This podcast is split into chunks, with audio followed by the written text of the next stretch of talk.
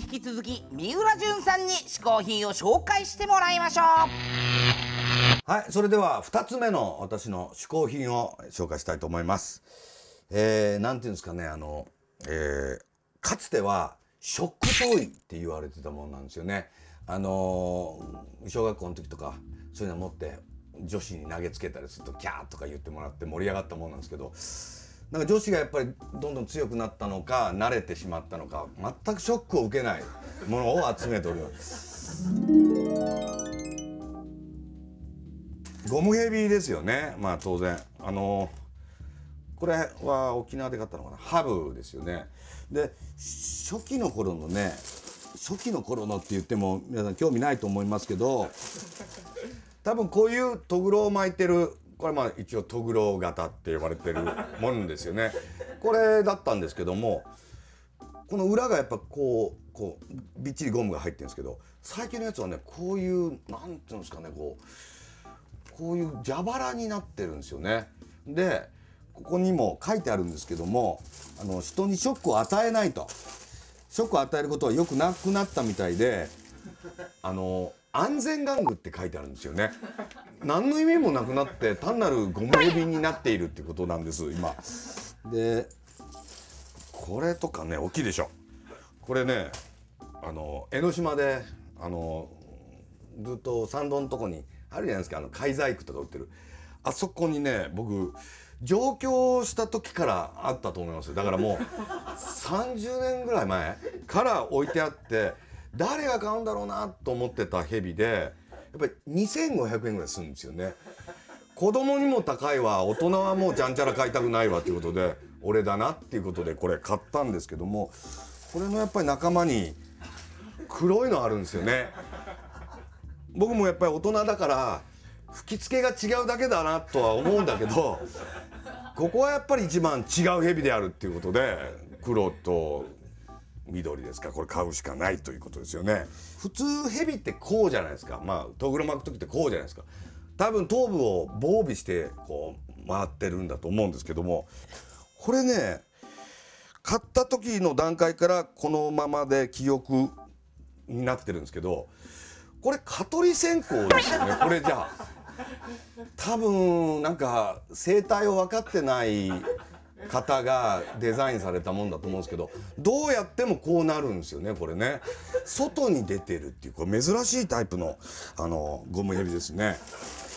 あとこれはねこれもあのニチャニチャするんです。これは割とタイヤっぽくて硬いんですけどこれはニチャニチャしています。ほら俺もう溶けてるでしょここ。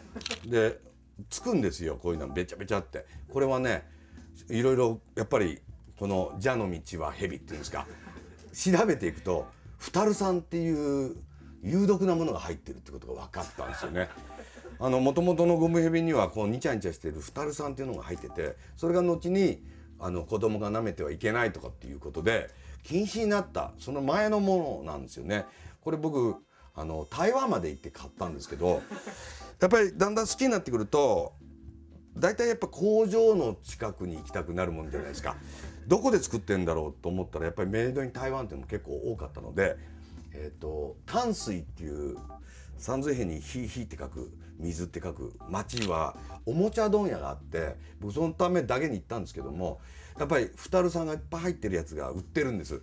で日本で結構集めたんですけどももうないだろうっていう時にやっぱ台湾行ったもんで嬉しくて段ボールにびっちり入っております。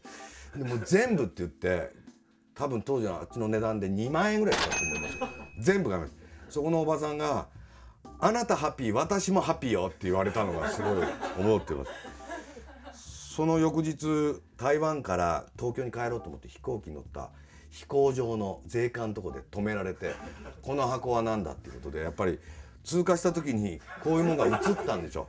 開けられて「ラバーラバー」って一生懸命言ったんですけどあもうちょっとおかしい人なんだっていうことでもう巣はスネークフライトっていう状態で僕はこれを逆輸入したっていうことで持って帰ったんですよね。そういうのがありまして。いろいろね今ねいっぱい出てるんですよ。もういっぱい出てるっつって最終的にこれをゴムヘビ大全っていう本を作りたくて集めてたんですけどもどこの出版社も出してくれないということで世知辛い世の中になったなと思っております。ということで今回の商品はゴムヘビの巻でございました。はいどうも。ふにゃらか。ふにゃらか。私は幸福の嗜好品配達係、あなたの願いを一つだけ叶えてあげよう。あのね僕もああいう三浦淳さんみたいにね、ああいうなんかちょっとバカらしいグッズみたいの、あのいっぱい集めたいんで、コレクションできますように、うんそれはダメ。なんでですか？なんでですか？お主、はい結構あちこちでバカらしいもの買ってるみたいだまあそうです。ね、うん、すぐに飽きるじゃろいやまあ僕ね飽きやすいんですよ。その飽きた後のグッズの処理をスタッフや友達がさせられて大変困ってるんいじゃ。やいやそんなことないですよ。こないだもひょうたんにはまって、はい。大金払ってひょうたんの水筒を買っておきながら買った買った。すぐに飽きて酔っ払ってタクシーの運転手さんに無理やりあげようとしたらしいじゃないか。よよく知ってますねタクシーの運転手さんがあまりに困ってるのを見て一緒に乗ってたチャットモンチーのアッコちゃんがやむなく持って帰ったそうじゃな。すいませんでしたね。アッコちゃんはなひょうたんの中の掃除までして、ベランダで干して乾かしてくれたんじゃぞ、すい迷惑かけんな。すいません迷惑ご迷惑おかけしましたね。だからなもう変なものとか買わずに、はい。普通にみんなも喜ぶ嗜好品を頼め。まあわかりましたよ。じゃあねまたねネットでお取り寄せできる最高の嗜好品を一つよろしくお願いします。わかりだほにゃらかふにゃらか金もないのなんだるもなんだこれは。おなんか美味しそうな。なんですか？それはじゃな、はい。東京は谷中にある栗専門店和栗屋の大人気商品栗香るじゃ。栗香る？そうじゃ。ほ栗と砂糖だけを使って作った。まさに栗の美味しさがダイレクトに楽しめる一品となっております。うこれこれでアクセサリーにもなるんですかこれ。なります。新しいの。そうですかありじゃない食べてみます。ありがとうございました早速食べてみーねほいほいほいほい。おれおれおれおれおれ。さあ今回はね。和菓子だね。和菓子ですね。この栗香るという。栗香る。栗香るなかなかいいネーミンなんかいいネグですなーミングですよね。うんうんうん。ちょっとそう早速。まあ、栗が入ってるってことですねそしたら。あこんな感じだ。え？予想と違うけどこんななんかなんかまんじゅうまんじゅうではないんだねじゃあ。かまぼこみたいな感じのルックスはいはいだけど、これがね栗のお菓子らしいんですよ。栗と砂糖だけで使っ作ったというね。ほうほうほうほうほう。ちょっとあ切れてんだしかも。切れてますね手に。どうですか？うん？ん？これはもう栗ですよ香ってますか栗が？香ってますこれ。美味しい、へこれねまさにうん。栗をそのまんま食べているかのような。でもやはりその和菓子としてのこう甘さみたいのもちゃんとある。あやっぱただ栗食うとは違うわけね。ただ栗食うとは違うこのね滑らかさとかもやっぱり和菓子ではあるけども、はいはいはい。でも風味というかもう味はもうまんま栗上品だねこれは美味しいですねそうですか。はい。はい。こちらの嗜好品ですけれどもなんとネットでお取り寄せができるんです。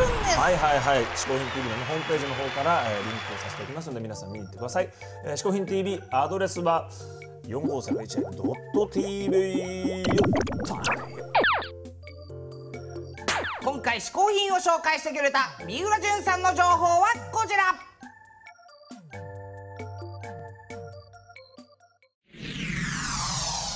毎回ゲストの方々を日本古来の嗜好品こけしにしてしまおうというこけしマシンのコーナー。本日は栄えある第1回目のゲストでもある今回の三浦淳さんをこけしにしてみましょう。